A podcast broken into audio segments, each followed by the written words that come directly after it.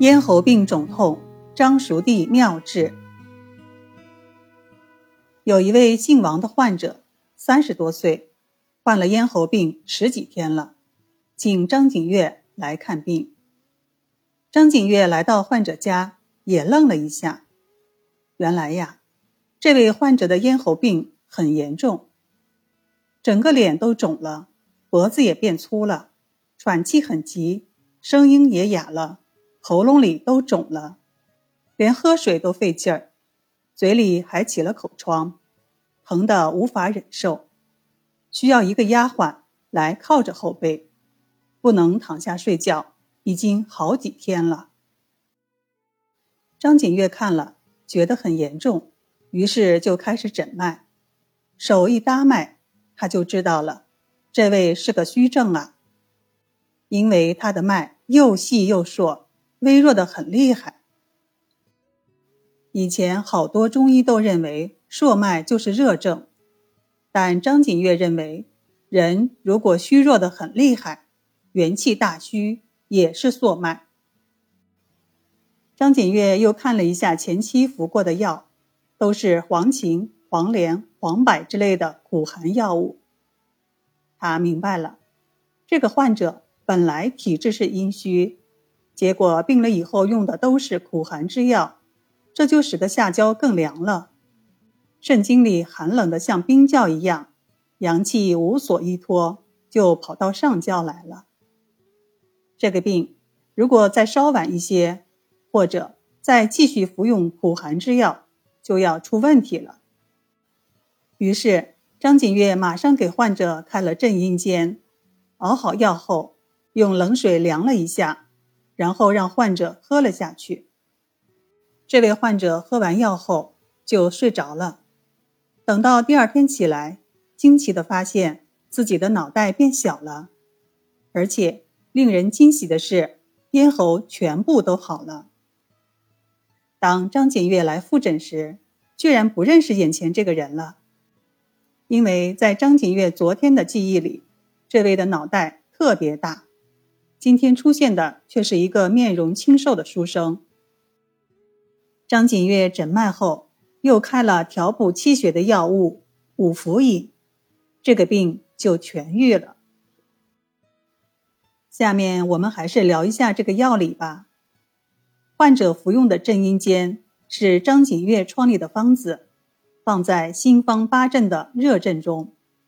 方子的组成是熟地、牛膝。炙甘草、泽泻、肉桂、炙附子。这个方子里，熟地用的最多。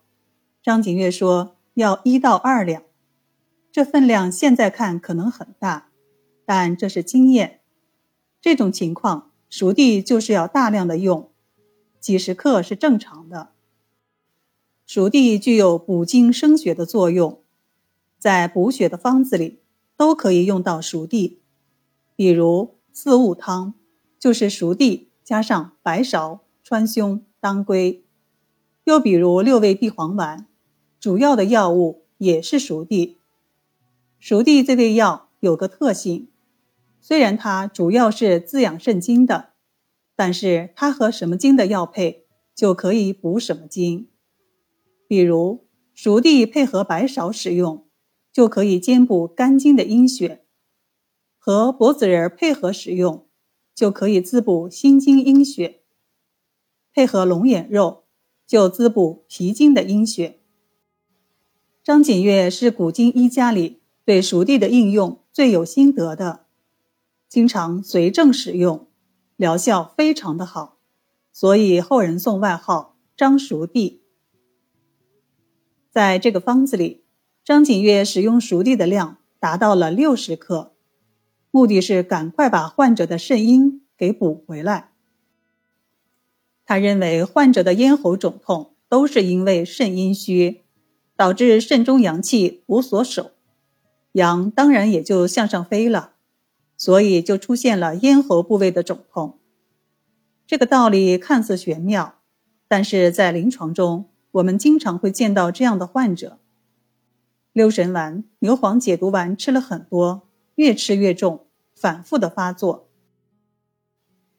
方子里还用了牛膝，牛膝是补肝肾、强筋骨的药，药性是往下走的，所以如果下焦有虚弱之症，尤其是下肢，那么用了牛膝的效果就更好了。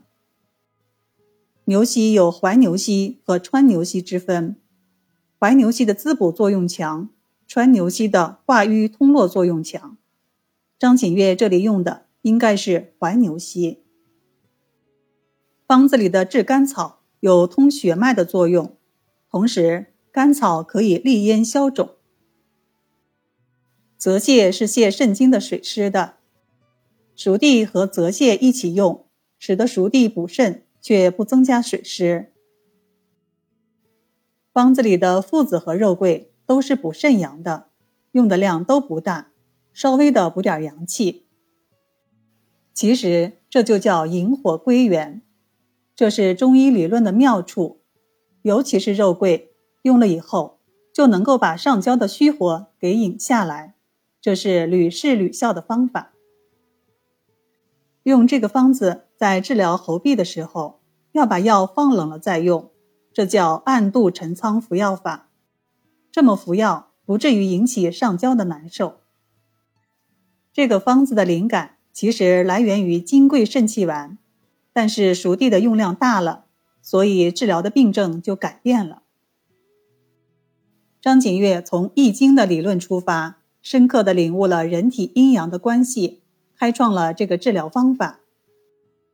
但是，清代的温病学家对张景岳诋毁的很厉害，大家都用清热解毒的方法来治疗这些病，导致很多的咽喉炎、口腔溃疡患者久治不愈，有的几十年都生活在痛苦中，真是很遗憾呀。